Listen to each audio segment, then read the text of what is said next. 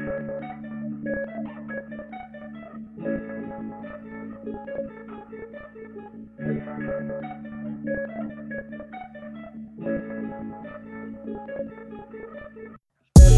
we are back with another Drawing a Blank by ATP. Hope everybody has been doing well through these finally awesome summer days. Before we get started today, let's go ahead and do a little bit of an overview of what we're going to be covering today. The conspiracy theory that we're going to be doing today is going to be Stonehenge. After that, we're going to be going into our fact or fiction as per always. And then we're going to be finishing up with Love is Blind. Today is going to be a great episode. I'm personally really excited for it.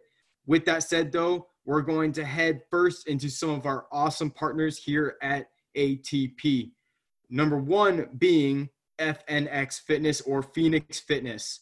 Phoenix Fitness is a health and fitness supplement and apparel line whose goal is to provide the best possible products to inspire people to rise up. With protein supplements like Restore to help build muscle rebalance with a green blend that will help optimize your health, and revive for testosterone support. You'll find everything you need at FNX Fitness. So when you're going through, the website is fnxfitness.com. Go fnxfitness.com dash ATP, or excuse me, AT podcast.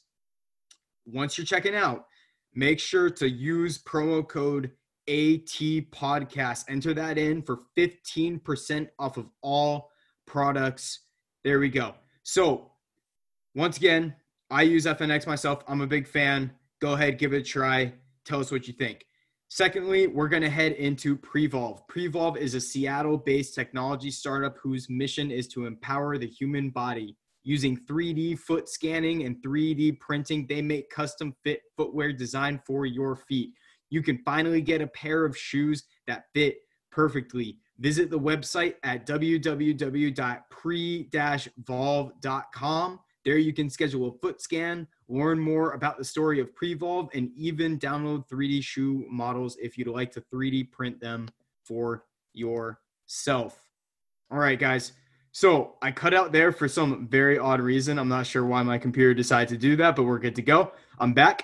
Anyways, point being is we I have the lads on as usual. Dorian, Francis, Francis. Let's go ahead and uh, let's start with something really quickly. You were just telling us about a little bit of a predicament that you found yourself in momentarily, and uh, I, I just I really want you to kind of talk a little bit about it. How'd you feel about it? What happened? Thanks, Galeko. I really, I really appreciate you making this a part of our show today. we um, have to talk about it. We have to. Yes, it's it's a great addition. So for anybody who lives on the East Coast, we just had a odd uh, freak uh, rainstorm, a little thunderstorm this this afternoon, and uh, my basement flooded, and I had 18 inches of water in uh, my condo's basement. Holy shit! So, 18 inches. Yeah, I went up to the second step. I felt like I was on the Titanic, just like watching the water rise up. Just no Jack to save me. No.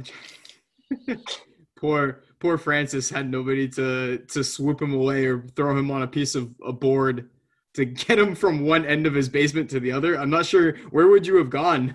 you would have just floated. I don't off. know. I would just back to my apartment or something. Like I had to walk myself back up there, but no, it was it was crazy. I was like, yeah, right. just hold on, never let go. I was, I'm like in the basement. I see water coming out of like our dryer vent into the basement, and I'm like, well, this isn't good, but it's a vent to the outside. So I'm like, obviously something's coming in this vent. And I'm like taking a video of it to send to my property management company to take a look at it. And then I pan to the left to show them the puddle of water it's creating in the basement. And all of a sudden, like I pan to the left, and the water just starts to like come from the middle of the basement, and it just like yeah pours in. And I'm like down there, I'm like, oh shit oh shit. So like there's just a video of me just being like, oh shit, just like videotaping all this water gushing into my basement from all these different places. It was an awful experience. So yep. thank you. So thank you. I'd love to share this.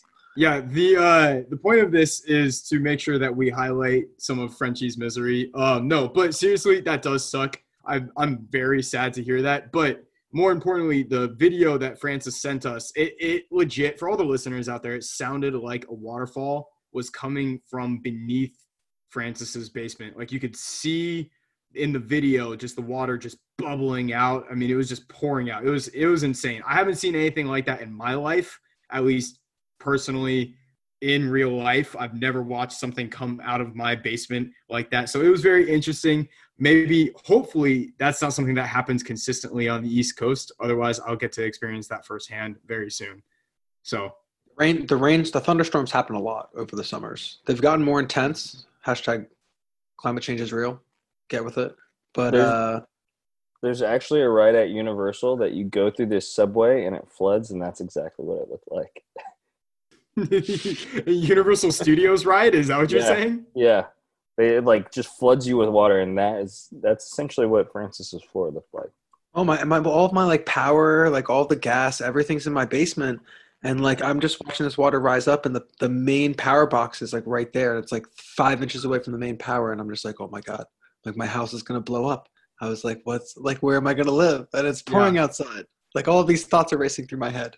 Yes, I, I definitely just want to make note that we are not trying to make light of your misery, Francis. I, I, I'd want that to be noted. Um, is that you know we're we're just here, we're concerned, and we just want all of the listeners to be just as as concerned as we are. Anyways, getting to the mainstay of today, the first conspiracy theory of the day. First Not to go back on it, but uh, I'll Go ahead. post I'll post some of those videos on the Twitter and we should put them on the Instagram. see my face. That's true. We can do that. We can definitely post the videos on the Instagram page. I'd be curious how many people would be like, holy shit, is this something that normally happens to you or not? Either way, we'll find out what the listeners think. Or why does your basement look like that? But yeah, well, your, your basement looks like shit. Never mind the water coming in. Terrible. Clean that shit up. Anyways, all right, guys. Stonehenge, aliens. We're hitting it all today. So, really quickly, let's go through the conspiracy theory itself, which today we're highlighting Stonehenge. But to a certain extent, I kind of want to put this in the area of like, okay, we can talk about a lot of the ancient civilization buildings that were just, you know, around the same time as Stonehenge. And there's a lot of conspiracy and thought around those being built by aliens. First and foremost, we're going to talk about Stonehenge itself. You guys probably already know what Stonehenge is. I hope you do at least. But the monument itself was believed to have been built around 3100 to 3000 BCE.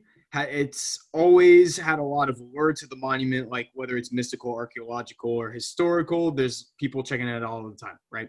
So it's been a point of fascinations in many different doctrines for ver- for centuries now. Honestly, like there's there's a lot of mysticism, like, and I'll even go into this in a little bit later. Is at one point they talk about the the idea of Merlin commanding a giant to put the stones on the top of Stonehenge itself, which I thought was a fascinating view. Medieval European uh, for, folktale is awesome, and I think those are some of the cool things that you get from this. Anyways, because of the architecture and the sheer size and weight of the monument, similar to many other ancient civilization monuments, a la so I'll once again I'll get into this later. The Great Pyramids, Easter Island, and the Nazca lines in Peru. Um, there have been a lot of questions as to how it was built, which has a lot of led to a lot of modern speculation, ranging from as far as the folk tales I was just talking about, hoisting the stones up that way, all the way to the more modern, right? We're talking 20, 21st century ideas that aliens helped to construct the actual monuments themselves. So, once again, we're going to go into the alien portion of it, right? This is alien uh segment. What do we call it again?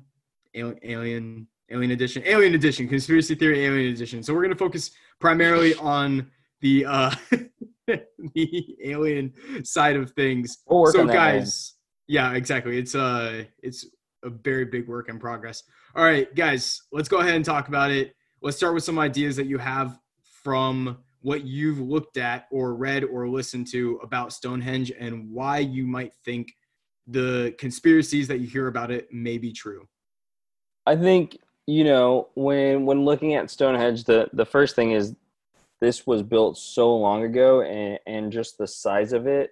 I mean, it's the same argument with the pyramids, right? It's where did the technology come from to build something of that size, and how did they figure out how to get a 25 ton rock on top of another 25 ton rock that's I think it, I think 13 feet tall is what's standing now. Mm-hmm. Yeah, seven dude. feet wide. I mean, it's it's a crazy feat in itself, and and you know you think what is it, 3100 BC? Yeah. Where's the technology from that for that coming from? So it's interesting because 25 ton is like on the small end, apparently. Apparently, right, that's what's standing the, now. Like half of it's yeah. not even standing anymore. There were like outer ring. I think I think I was seeing that there were at least like three, four outer rings that all were just like massive.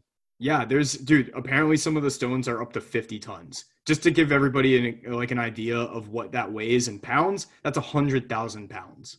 That's a fuck ton of weight. That's a big ass stone. So, I I mean, for me, right away, that's actually one of the things I noted.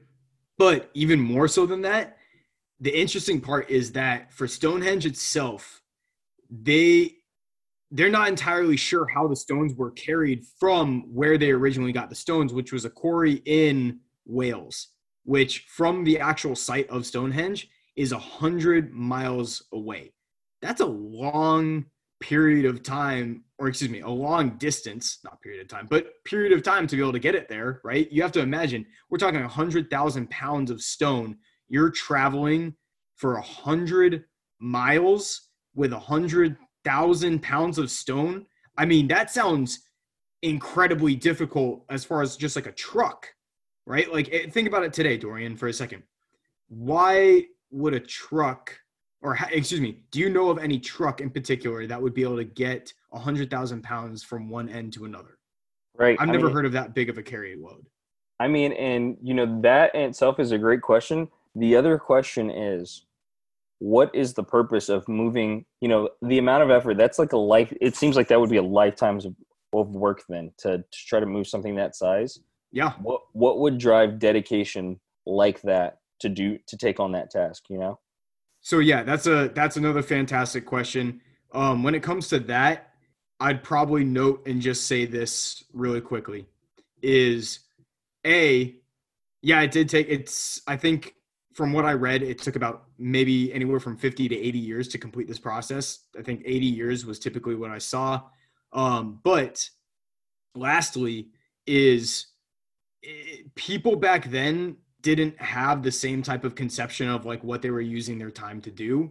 That's the one argument I could see on the other side, right? Is like like giving their entire lifetime, which at that point was like 30 years. Let's be honest. Like people only lived to like 30 to 35 at that point um, giving their entire lives to building this monument was like not out of the question of reality. So, either way, with that said, Francis, before I go too far into anything else, do you have any thoughts on why Stonehenge and the conspiracy might be? No? Okay. So, we're going to go ahead and switch over to, you know, the crazy part is like when I thought about cons, I, I just I sit there and I'm like, okay, cons to the conspiracy itself. Um, I don't know. I mean, just the fact of the matter is, it's like it, it is such a incredible feat of human ingenuity that like when I look into it, and there's a lot of explanation videos showing how like they used logs and rolled the stones all the way from Wales to Wiltshire, which is where the uh, placement of the actual Stonehenge is. Um, as well, there it's thought that they were using A-frame devices to pull the stones erect, right? So there there are ideas put out there of how the stones were placed on top, but at the same time they don't have any concrete proof and there's no like writing or any type of historical data, especially come from from like 5000 years ago, it's really difficult to find anything like that. So I don't know, Dorian, what are some of the cons that you see right away to this being any type of alien help? Well, I definitely did find some some cons on this one, but uh, I got a couple more pros that go we for have, the pros that we have to dive into. Um, I think you know, other than than the feat itself and, and what that must have taken, it's the astronomical um, kind of influence in, in the structures themselves. Uh, I was I was watching this video and they were saying that essentially it was it was aligned up with both the winter and summer solstice, so that when it you know when that on those days when the light was shown, it created this like shadow thing that that was intentional for those solstices, and it just had a lot of other astronomical um, factors to it. Like I guess the amount of rings that that Stonehenge actually had at its completion was the same number of as the planets in our solar system. Hmm.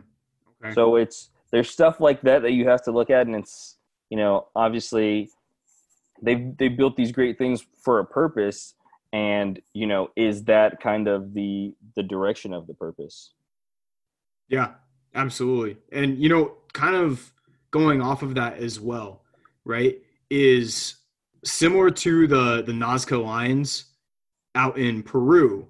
The the patterns are only to really have been seen from above, right? And I find right. it fascinating that especially the Nazca lines are much more intense on this matter. Is they're giant, giant pieces of work that are uh, essentially only to be seen from, you know, thousands of feet above, right? So if that's the case, and this is remember when these are built, these are thousands of years before any type of aerial like like we're planes, right? We're, there's no way that they're planning on anybody seeing this from above, from thousands of feet above. So what is this for? I guess that's the question that I have in mind is like, what is this for then? Who's supposed to be seeing this? Right. And and I'm glad you brought that up because that was one of my notes too. It's this is not the only location that this is occurring in ancient civilizations. You mm-hmm. can find all over the world. I mean, you said Peru, that was one of the ones I had listed. Um, but you can find all over the world that there are structures, you know, ancient structures made of stone that have a lot of astronomical influence. And it's, you know, all based around these solstices. And it's, you know, you've got to ask, why was that so important? And, and what was the time dedication to that for, you know? And mm-hmm. was there, was there anything else involved to kind of teach them that stuff? Because it was a, a very long time ago. Yes. Yeah. And so this is one of the interesting things I've learned throughout my time just reading different, especially when it comes to uh, like ancient Mayan civilization, for instance, stuff like that, is that a lot of ancient civilizations were very concerned with astrology, right? That was that was a huge portion of what they what they did because they were trying to make sense of of stars themselves, right?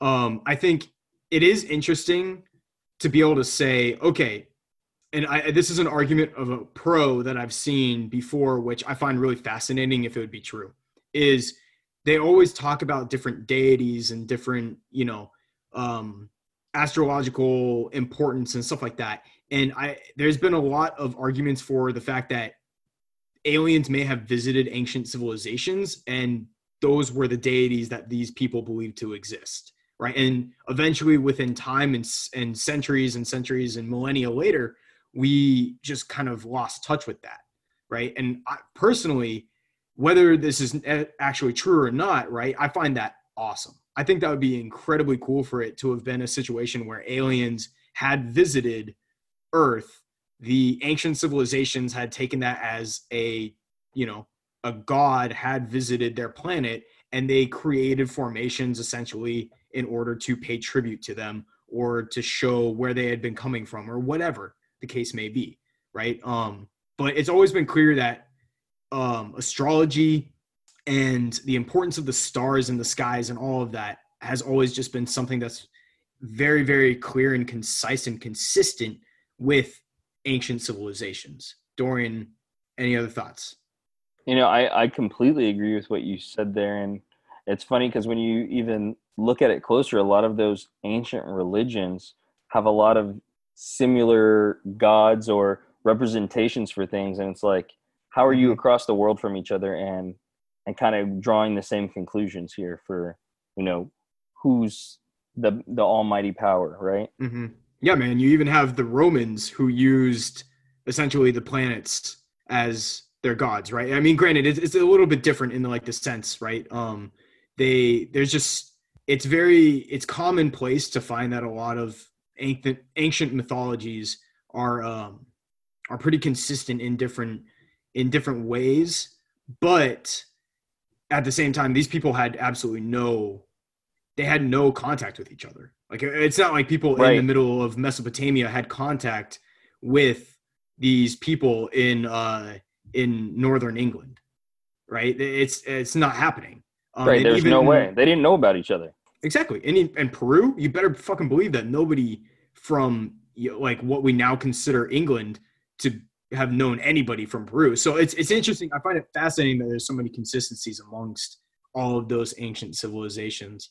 Um, so you know, interestingly enough, my final verdict that I'm going to put on this is going to be a little bit different than normal because this is one that I and you guys could probably already tell from the beginning of this is I can clearly I want to believe that this is true right? I, I, really do. I think it'd be it'd be fascinating for aliens to have visited ancient civilizations, and I don't necessarily that alien think that aliens helped erect these monuments. I think those are just like you know feats, incredible feats of human ingenuity and time and place and all that stuff, right? Dedication, um, and just you know like doing things that took a lot a lot of people and uh, you know i don't put that past ancient civilizations but I think that they were doing this for a reason. And I think it'd be really, really cool if the reason for that being was aliens.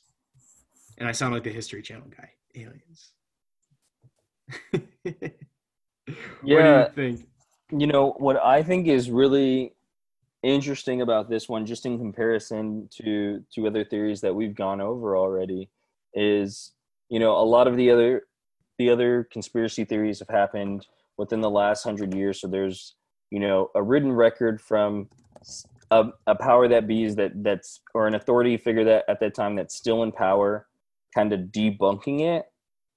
And with something ancient, you don't get that. So I feel like it really evens out the perspective on just taking in the facts mm-hmm. and considering is this real or not, as opposed to you know like trying to go in and looking into uh, Roswell and getting all of these government reports, you know, mm-hmm. saying that this is fake. Yeah. Um, so I just I just thought that was interesting to point out that it was a lot harder to find evidence that this was just people because a lot of the conclusions people drew, drew were we don't know. Yeah, yeah, it, it is cool that we and yeah, exactly. Those these are things that allow for speculation, right? Because we don't have the government coming in and trying to tell us something specific, right? We we can speculate as we see fit. Um, and obviously, there's always going to be archaeologists, historians, etc., who are able to try and divulge as much information as possible. But it's always fun, in my opinion. Once again, I'm a history guy. Like I, I know what it means to have like good proof through certain assertions but like at the same time i think it's cool to have the idea of you know um, paranormal activity in human life. Anyways, so we're going to go to fact or fiction, but before that, we're going to head to ad read number three of the day, which is going to be ESR embroidery. Are you looking for custom apparel for your growing business? Are you looking to make personalized logos for you, your team, or just want some custom swag for yourself? Well, if you do, come to ESR Embroidery for all of your personalized apparel needs. We're talking shirts, hats, hoodies, and more. Built on ingenuitive designs and detailed work, you'll be able to bring that design alive at ESR. Find them on Instagram at ESR underscore embroidery for personalized inquiries or on Etsy for other work. All right, so we're gonna head into fact or fiction. This is gonna be a little bit different. Um, really quickly, Frenchie, are you good to go on this? Yeah. Okay. All right. So let's see. So I, I won last time. Are we all good to go? Is everybody feeling good about their facts or fictions, Dorian? I thought it was a tie last time. It was definitely not a tie. I won. Hmm. You're gonna just keep trying to rewrite history on this. I can already tell. Okay, I'm gonna start. Didn't Aleko lose? No, no, no. Surprisingly not. I've had the most difficult trouble with my computer today. It's terrible. It's all right, buddy. It's all right. Francis is uh is having some technical difficulties, guys. Just uh just know that when we're uh when you're wondering what happened to him for a portion of the the podcast just now. That is unfortunately why. So, anyways, guys, fact or fiction? Let's start out. All clownfish are born male. Fact or fiction? I'm gonna say fact. I I'm not 100 percent there, but I'm gonna say fact. I know that there is a fish that's all born male. I don't know that it's clownfish, and I could see you getting me with that. But I'm gonna go with my gut here and say fact. Okay. I feel like my only experience with clownfish is finding Nemo, and we never met Nemo's mom, really. Well, she died. Yeah, but like, I guess that really doesn't have anything to do with what I'm gonna say. That's the only experience with clownfish that I've ever had. So, Man, Aleko debunked you so quick there.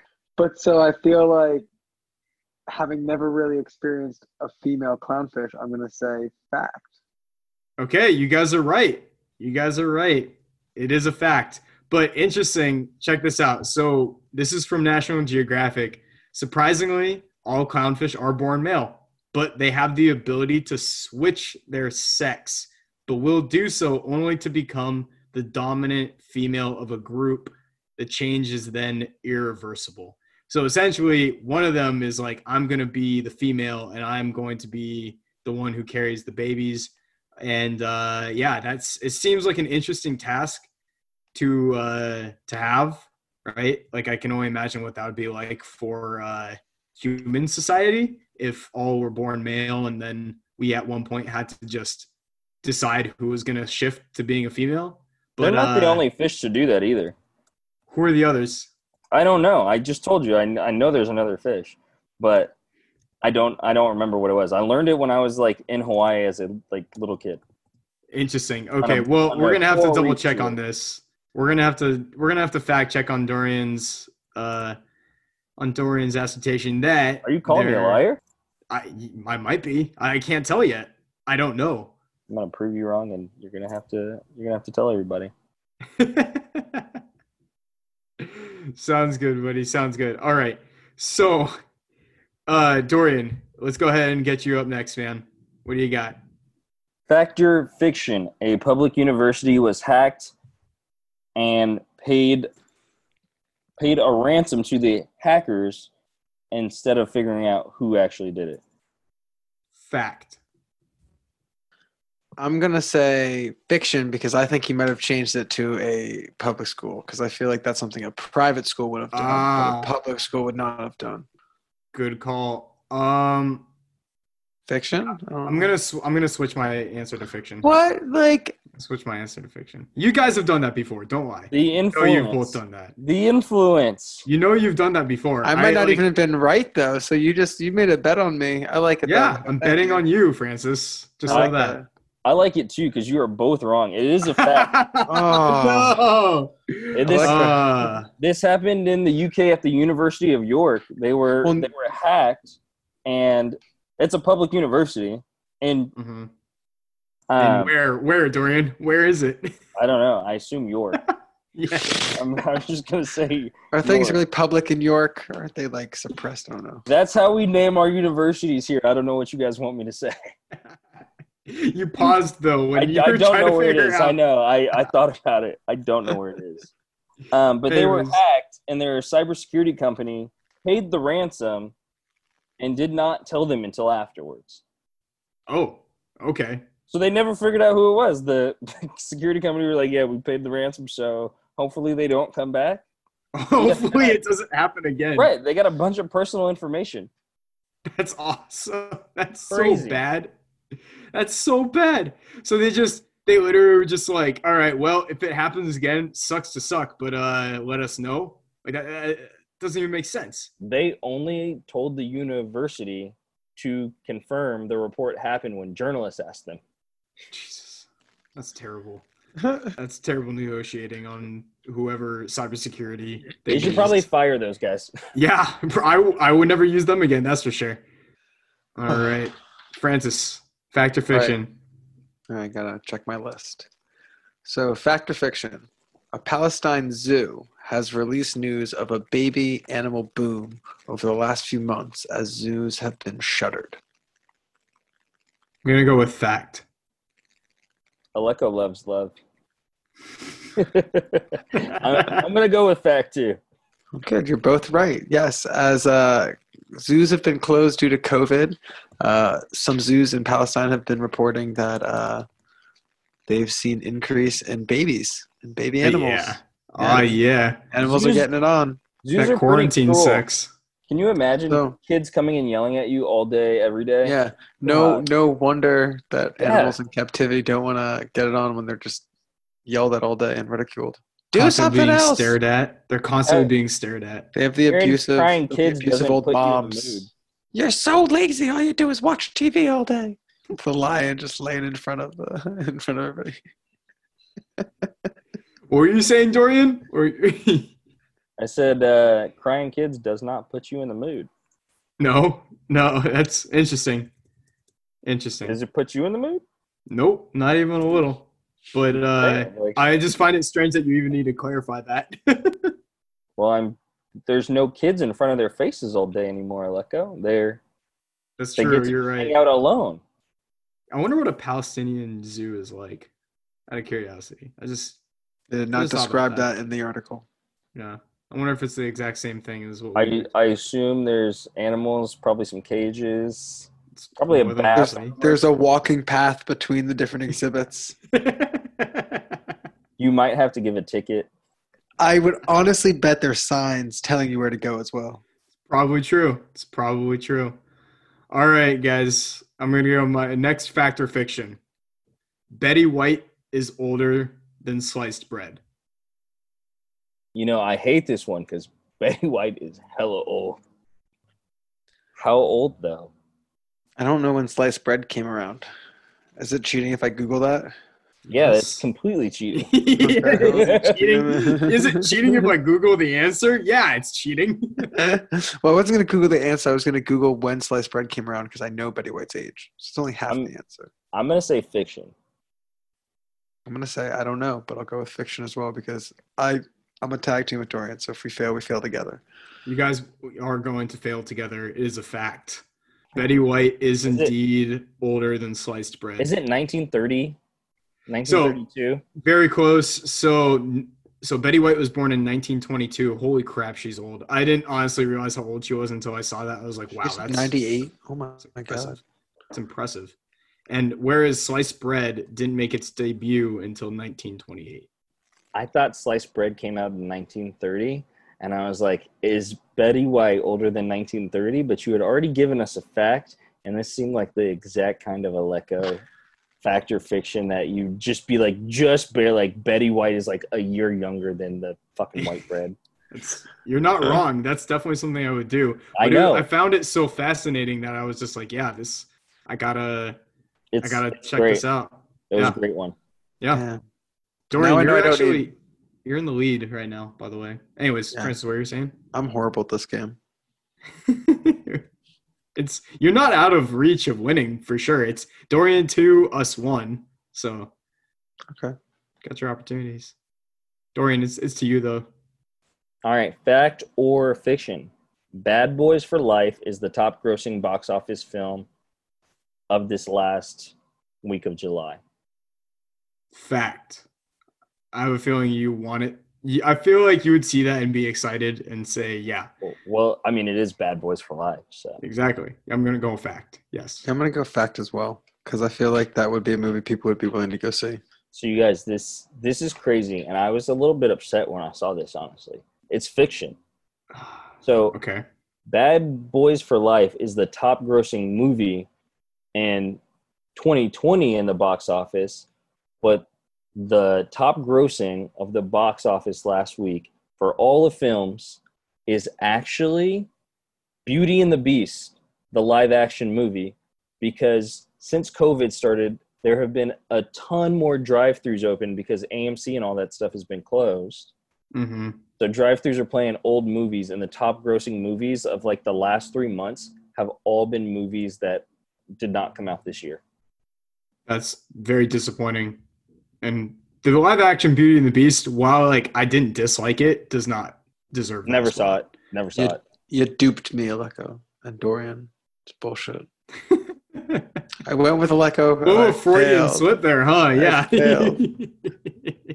Well, Aleko went back, and I was like, well, I believe Aleko's reasoning, so I went with it, and then I lost. It's because you gotta you gotta make a choice. You you're jumping on the bandwagons. All right, French, it's your turn. All right, this one's going to stoop you guys. So recently, this is a fact or fiction, scientists discovered that there were 38 active volcanoes on Venus, which was previously thought to be a dormant planet. Fiction. Fact. Wow. Stooped ya, Dorian. Ha! You're right, Aleko. It is a fiction. There are 37 active volcanoes. Yes. yeah, I knew it. I could tell he was pulling the same bullshit that I do. I tried Yeah. to use your tricks against you. I, I just didn't want to pick the same thing as Aleko. Honestly, I like I heard it and then he answered before me, and I was like, "Fuck, I'm going the other way." you know, honestly, I could tell. Like, you just got done with your your long, like, just like, hey, you guys can't be going off of each other's yeah, coattails. yeah. yeah. You were just getting off of your speech about how you can't follow the other person's lead. Well, now And you so should have, You could tell that, yeah. I will- we'll see We're how it tied plays for the lead now. Tied for the lead now, dude. I'm we way got one behind. last round. All right. You guys ready? Okay. Fact or fiction? The first pornographic film was filmed in 1901. You know, you're using the word film, so I'm going to say fiction because I believe that there was probably pornographic images in 1901, but I do not believe that there was running footage. Hmm. I took a history of film class and I dropped it after the first day because it was really boring. Really coming back to bite you in the ass right now. I was now. about to say, probably Yeah. shouldn't have done that, huh, French? And all I remember was the first class was them talking about the different types of films that they have. And uh, I think because of that, I think I'm going to agree with Dorian on this one. Um, but I really don't remember anything they told me. So I just feel like they had photos during this period of time, but I don't think they had film until a little bit so, later. These are right guessing fiction, but not for the reason you think it is. So I I did the typical bullshitty move that I normally do. So I switched it. I switched the year. It's actually 1896. So What yeah. the hell? I know. I need So- to see what the hell we're talking about here. So yeah, yeah, yeah I There's bet like you some do, huh, Dora? first. So I was gonna say, Turn your I- video off, Dorian, if you're going to look it up. All right. So yeah. So hold on. So bedtime for the bride is apparently it's in French. Um, I, I don't know how to actually say the title, but uh, bedtime for the bride is a silent film supposedly shot in 19, in 1896. It is believed to be the first pornographic film ever made. All that This is the first film ever, too.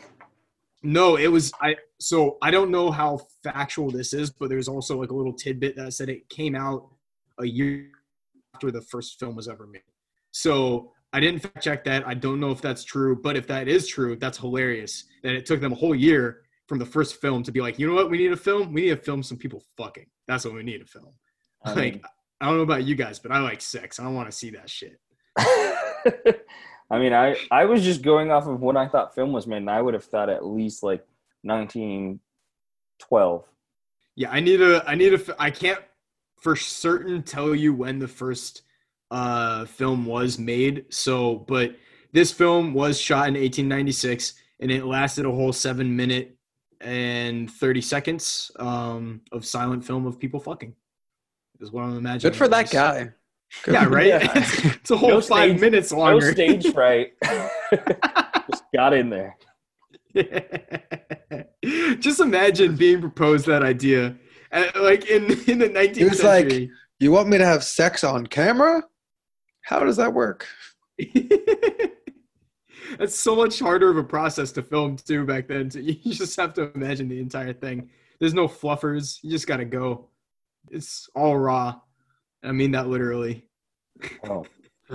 Where did this podcast just go? Like, Aleko was like waiting for one. Of, like he asked, he brought this one in just so he could bait us into responding enough, so he could go there. It's like Francis with the two-faced cat from last week. Yeah, he, he Just really waiting for jokes. exactly. He wanted it. hey, biscuits and gravy was was a great cat. Deserves everything it got. It, it, it lived for like four minutes. Are you saying it deserved that? That's it had terrible. a great four days. Okay, those four, oh, four days, days, were magical, and and biscuits and gravy had the best cheese and sauce ever. Aw, that's it's very cute. But Dorian, it's up to you. So right now, you're Dorian's in the lead, three to two. Francis and I are tied. We got to finish this out to see who's going to win it all. All right, fact or fiction? Venice has been enforcing a lower capacity on their gondolas due to social distancing, and it is taking a it making a real impact on their um, tourism revenue. Fact for sure. Fact. Uh, yeah, I'd say fact as well because I know Italy has like crazy uh, COVID restrictions right now. So it's actually fiction. Oh. This this was the craziest one I found. So they are enforcing a lower capacity on the gondolas, but it is actually due to um, a fear of the overweight people sinking gondolas. They said that the average weight of a tourist has increased in the last 10 years and it's really increased in the last year. And lately, before COVID even happened, gondolas were starting to take on more water when they were at capacity. Wow. All right. Well, way to go, people. Weird, right? I did yeah. not think fat people was going to be the direction of that vector fiction. So, you know, I didn't either when I read it. Okay. Um, if you win this round, which it sounds like you are, I uh, I applaud you. Yeah, that was that was good. You, you had me stumped on that one because that sounded very accurate. Um, but we could actually, so I could tie. Francis, unfortunately, you've lost. But uh, no, this one counts. It's a super bonus round for me, so I have four points if I get it right. Well, it's your question, so you can't get it right. Damn it! Damn it! I was like, I don't know where he's gonna get the last question from, but all right. He's gonna give us the answer. us can respond. Damn you all to hell! All right, all right. Uh, what's the last one? Debating F two. I can choose from. Ooh. So, fact or fiction? Recently, a humanoid clerk has been tested to help provide government services to the public in Indiana. Wait, can you read that again? A humanoid clerk, a humanoid, by the way, is a human like robot. A humanoid clerk has been tested and tasked to help provide the government services to the public in Indiana. I'm going to say fact because and I quote from Francis, whenever I want to go with the most ridiculous thing, I'm always going to go fact. That was something that he said like a couple weeks ago. So this is ridiculous. So I'm going to say fact. You know, I I think I'm going to have to go with fact as well because Oh, right on my coattails, Dorian, can't you think of your your own fucking answer, man? Come on, dude. Because Francis knows the situation and I expect him to try to stump us. And stump you, I did. Ah, You're both wrong. He stumped. So it is a fiction because I changed the last word, and it was in Serbia, so it's a totally different country.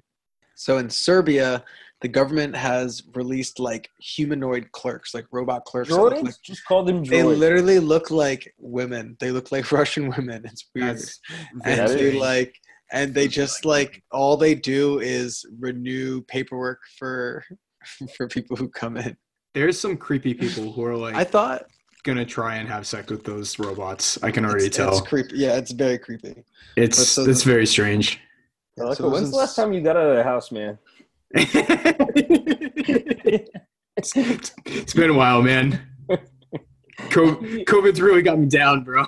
I need to take a walk today. I don't think that's the only thing I need to do, apparently. So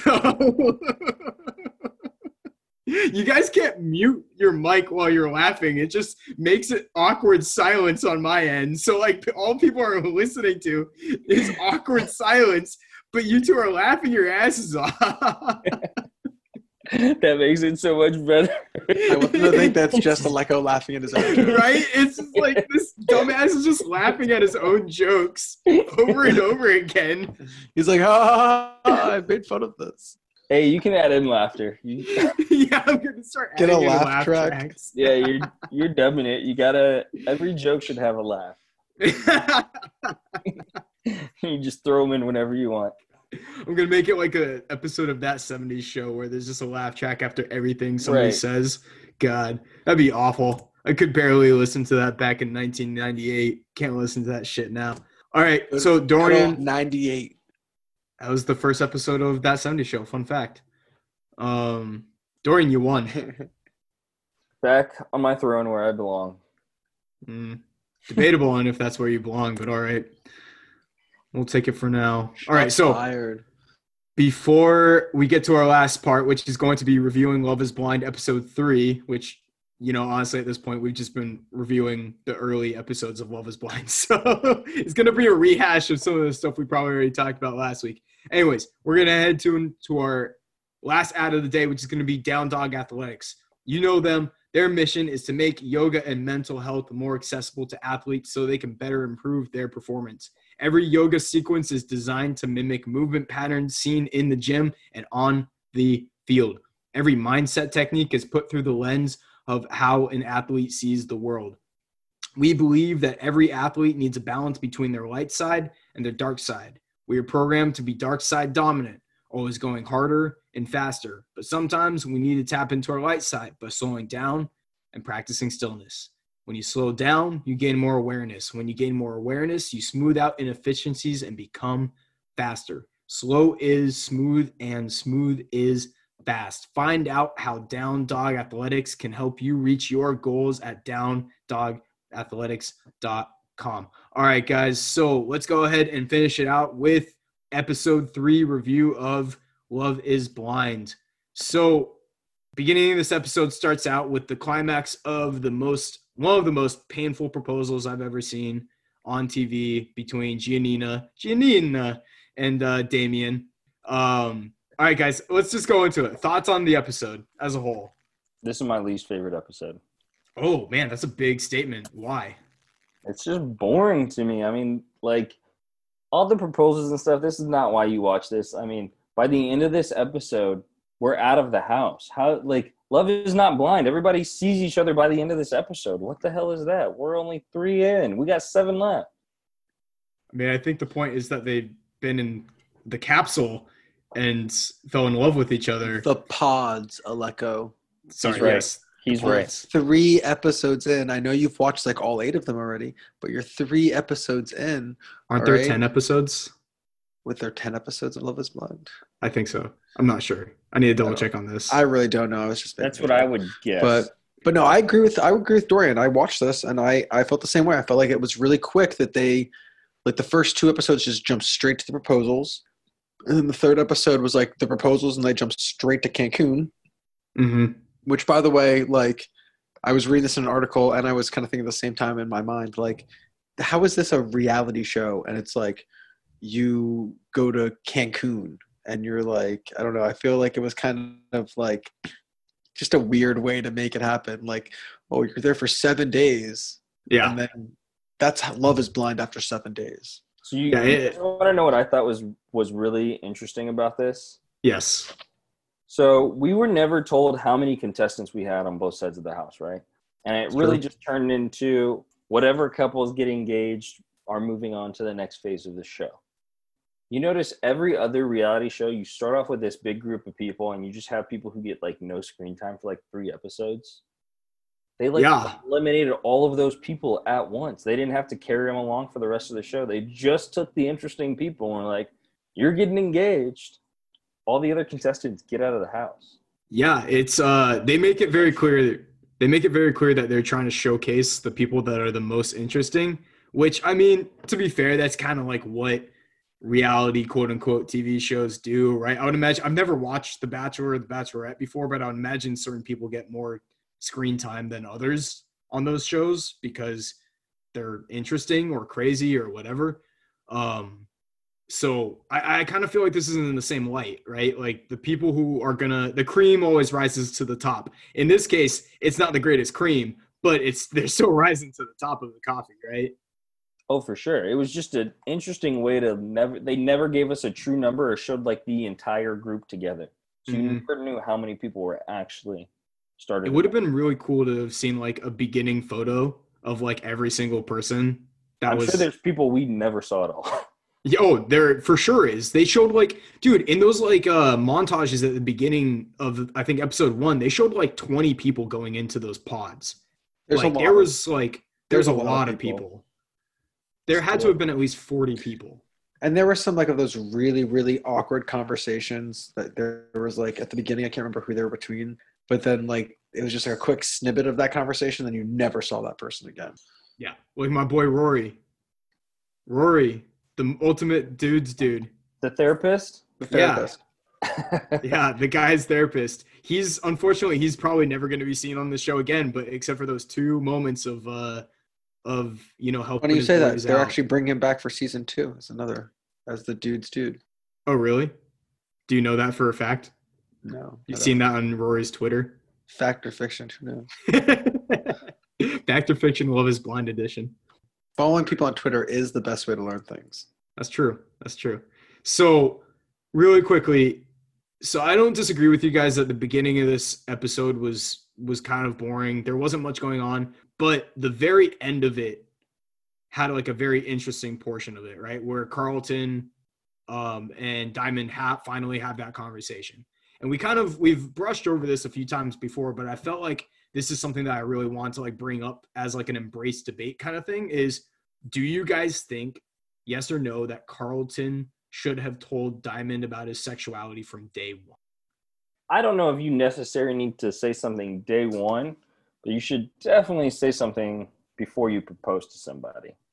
And I don't even think it was just that Carlton didn't tell her that early. I mean, I think he he could have handled it just a much better way in general. You could tell that he was very uncomfortable in the situation and he did a lot of fake character stuff he was he was talking very superficially like he was the one who was saying at the beginning like i only, i typically only date girls that are supermodels you know so the fact that he was doing that and, and i think you saw when they were first sitting down that he was kind of doing that with her kind of like trying to big time her mm-hmm.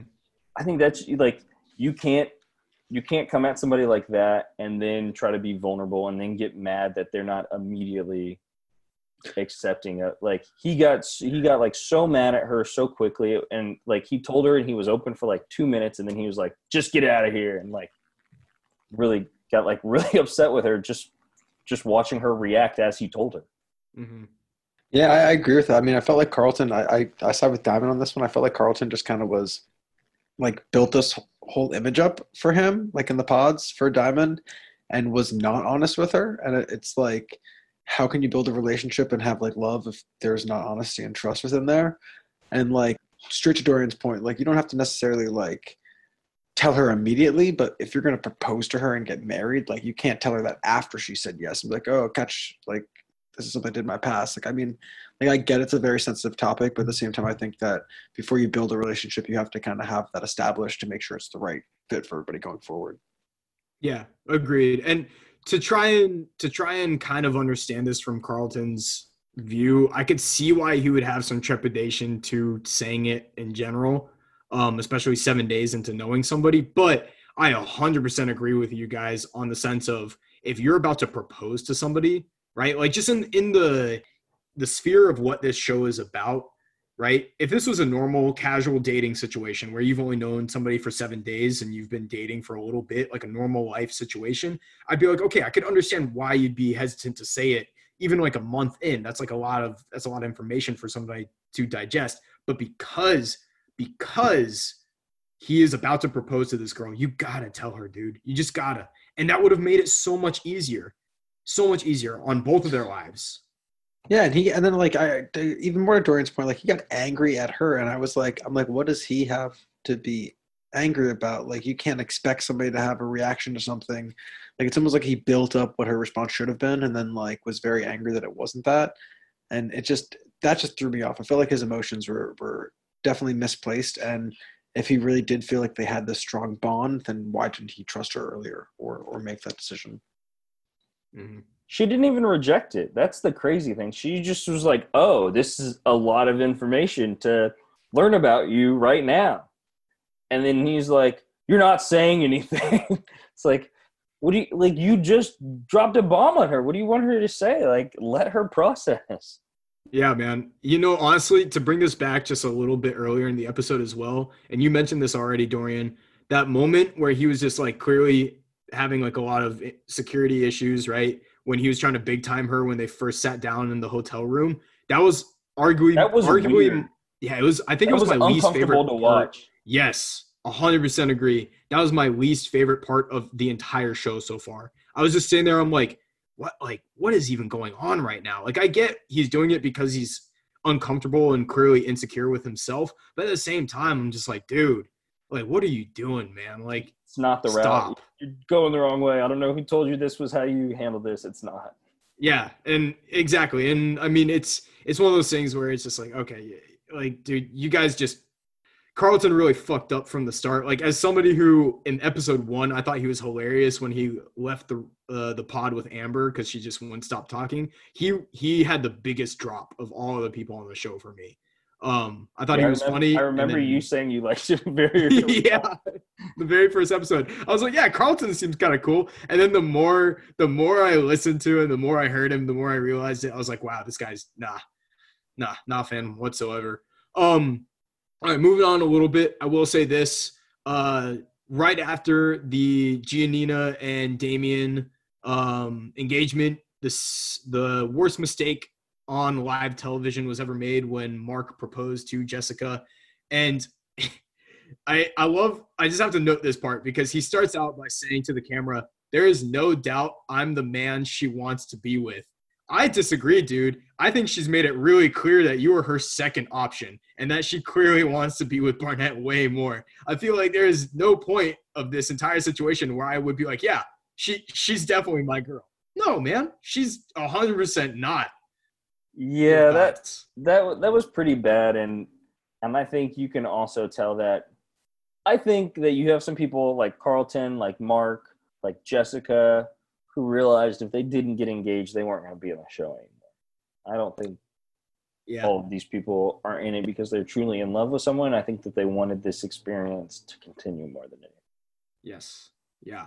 So, any final thoughts on this episode from you guys to kind of close off today's show?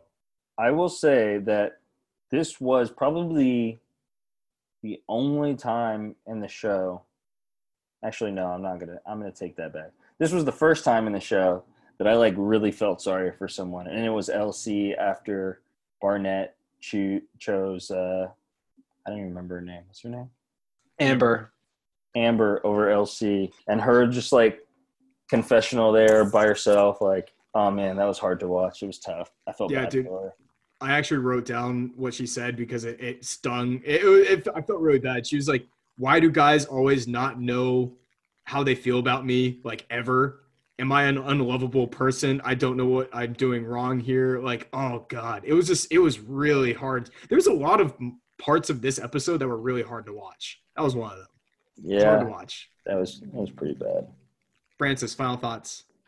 Yeah, I, I I thought this episode was a little boring to be honest, in some some of the transition from the pods to going to to Mexico, um, but some of the aspects were were pretty uh, pretty juicy. Like I said, like the Diamond and Carlton aspect, I thought like it was cool to kind of see that come to fruition and then see how that actually is starting to kind of go now.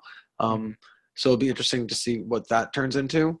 Um, but I felt like it, it it's still just kind of building, and I haven't really seen anything that really makes me like super super excited about it. Um, we haven't mentioned your boy Mark though, so I kind of wanted to bring that up. Um, can we just talk about how terrible Jessica is again? Just like I mean, I did bring up the the terrible decision to to propose in the first place, but yeah, we can we can go down that route again. Well- what thoughts do you have on Jessica? my only my only thing is just like her response, like like her long pause and just like how she kind of I don't know. I just feel like she's a uh, a little a little bit of a feisty person and possibly in this for the wrong reasons. And, and Yeah. to your point, your point, I feel like they were just kind of like, oh, she's interesting. Let's just kind of move forward with her. yeah, I think the part that I was really impressed with was how she brought herself to tears when she clearly was not that excited. Like I, I'm like impressed that she was able to cry in that situation when I got like the entire vibe Fake that I got from that. Exactly. It was it definitely was fake tears. It had to have been. Yeah. She was not that excited to get proposed to. There's no way. No, like, I mean, like, I she, that personally. she said, and one of the things that she said when they all were in the rooms after the proposals, she like said she wasn't attracted to Mark. Yeah. Yeah, man. She she like after I think at one point of this episode, everybody started uh everybody started banging and like every you know, they were doing their thing and I think Jessica was literally just like, Yeah, I'm, I'm just you know, I just want to take it slow. I'm just not really looking to be intimate and I'm not really sure when that's gonna be. If if I was Mark, I would listen to that and be like, "Uh, "You're not sure when that's going to be." Like that comment itself is ter- would be terrifying because it's like we're supposed to get married. Like I just proposed to you, and you're not positive if physical activity is going to be part of the equation. Like that's that's a bad sign from Get the out of there. Mark. Get out of there, Mark. Yeah, my my boy Mark is uh, he's a lovable idiot. That's about all I can say. Yeah, I'd agree with that. All right, guys. Well, we're going to wrap it up for today's show here. So, with that said, thank you everybody for listening to another episode of Drawing a Blank. Remember, if you like the show, please rate, like, and subscribe anywhere you listen to podcasts. With that also being said, from this point on, Dorian and I were talking about this. Francis, you're going to be on in this now. We're going to start trying to get Aleko for Love is Blind season three all of that stuff coming out soon. We're probably going to post some funny stuff on Twitter, on Instagram, on all of those social media outlets. Uh, be excited for that. If possible, I'm going to try to have a video made, like a, a um, oh God, why am I forgetting the term? Uh, somebody help me out here, please. Audition. Thank you. Audition tape. I'm going to try and put together an audition tape. It's going to be tough. I don't personally have the equipment, but we'll try and figure it out if somebody does. Um, I think that'd be a fun thing to do. So get ready You for have that, guys. All you need is an iPhone. So come on, we've seen all the cool commercials. There's no editing required. That's you're right. I think iPhone 11 is probably the one that I would need, and uh, I have the new SE. I'm not sure if it's quite capable, but we'll find out. Um, either way, thanks again for listening, everybody. Take care and enjoy the rest of your week.